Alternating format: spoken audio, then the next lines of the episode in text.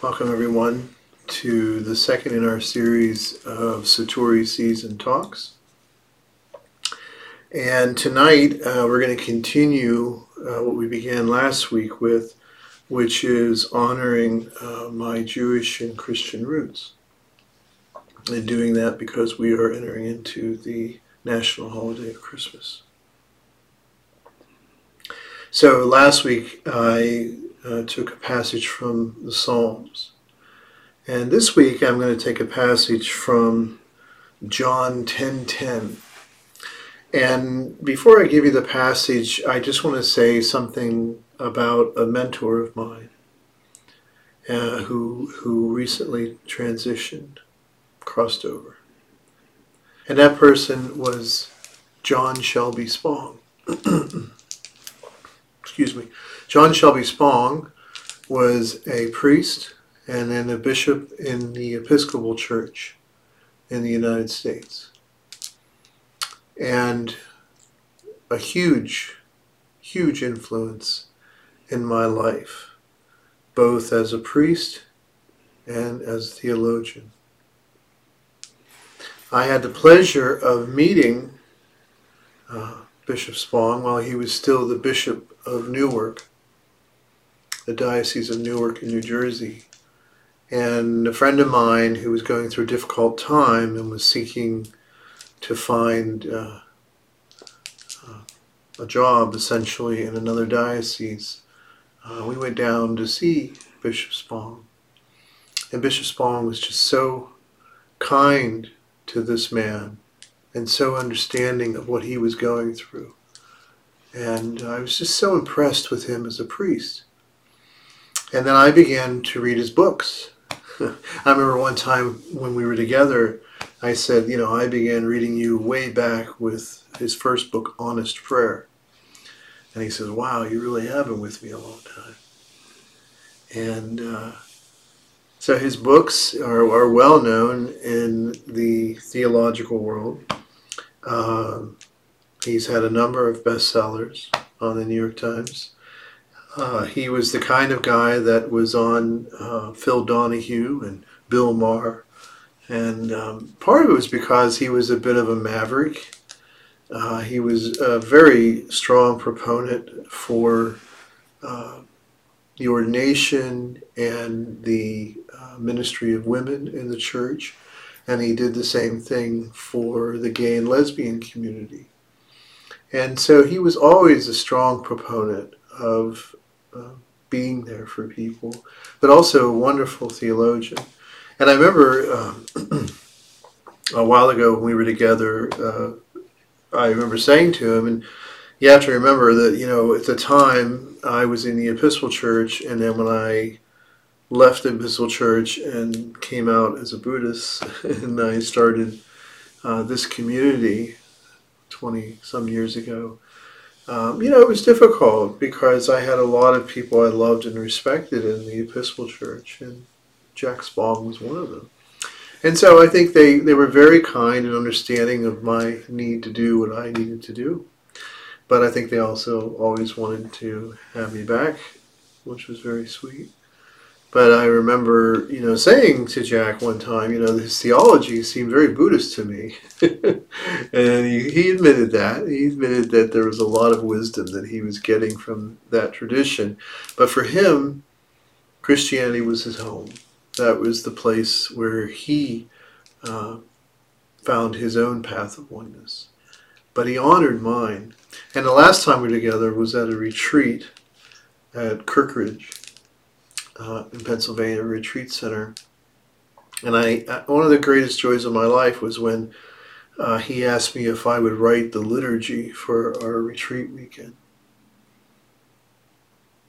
That was a real thrill for me.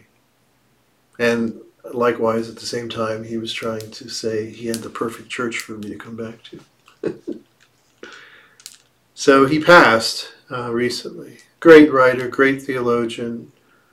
Um, and his favorite passage is the one that I'm going to talk about tonight a little bit. And that was John 10:10. 10, 10.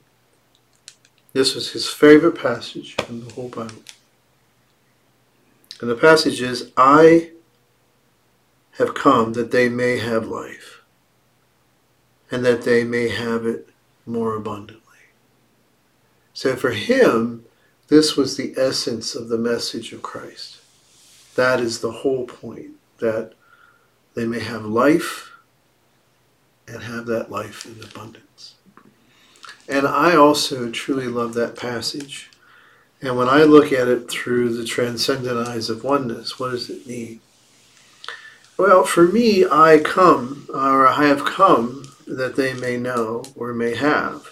Uh, I think of that as, you know, all the teachers that have awakened to the oneness of all life, and all of them that have come to give us this word of liberation and help us to live our lives fully. You know, the popular phrase is to have our best life. And I think that all the great teachers, all the great sages have done so. And certainly I have devoted my life to hopefully sharing that same path, that same way. So I, I think that first part is that, you know, all true teachers come to bring life. All true teachers, true, true teachers want us to have what we say, you know, we call it the Bodhisattva's way of life, which is to live fully, love freely, and give completely. To me, that is the abundant life. To me, the abundant life isn't really about things to me, the abundant life is about those three foundations. And what does it mean to live fully? You know, Jack would often say that to worship God for him meant to, to live fully. That for him, the greatest way to express worthy, worthyship, which is what the word worship means, worthyship of God or oneness, uh, was to live fully. To live your life um, not afraid of failure, um, not afraid to express yourself personally, and not having to conform to anybody else's ideas of who you should be or what you should do, and not competing or comparing or contrasting yourself with anyone anymore. To me, that's what living fully is all about. And then to love freely means that we we allow our heart to open up beyond our normal attachments. I mean, it's easy to to love the people we're attached to. But it's harder to love people that we're not attached to. And we might even have a little bit of aversion to. It's hard to show them loving kindness. But I believe when we're living that abundant life, we're allowing our hearts to be open to embrace even those that we might have one time found unembraceable. And then finally, to give completely. To get completely to me means that I'm not going to rely on how I'm feeling in a given moment to guide me. So whether I'm feeling good or I'm feeling bad, I'm not going to allow that to take me off my course. And I'm going to give completely of myself in that moment, whatever it is I'm doing. I'm not going to have myself here and my mind over there. If I'm with someone, I want to give my complete self to them. And so it's kind of the opposite of multitasking, one might say. And so that to me is also um, that I'm giving not from my ego self. In other words, that my ego self might be the vehicle that delivers these things, but that I'm giving from my true self. When I'm giving from my true self, that's when I find that I have capacities that transcend my ego self. And not the ego self is bad. The ego self is in the true self are ultimately one. Um, and the ego self is me traveling through time and space in this particular moment. But the true self is the grounded being. And the true self is the source of being. And when I'm in that grounding through my practices, then I never feel burned out. I never feel like I don't have more to give.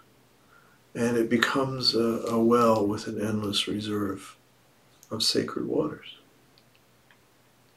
So for me, that's what it means to live abundantly, to live fully, to live freely, and to give completely.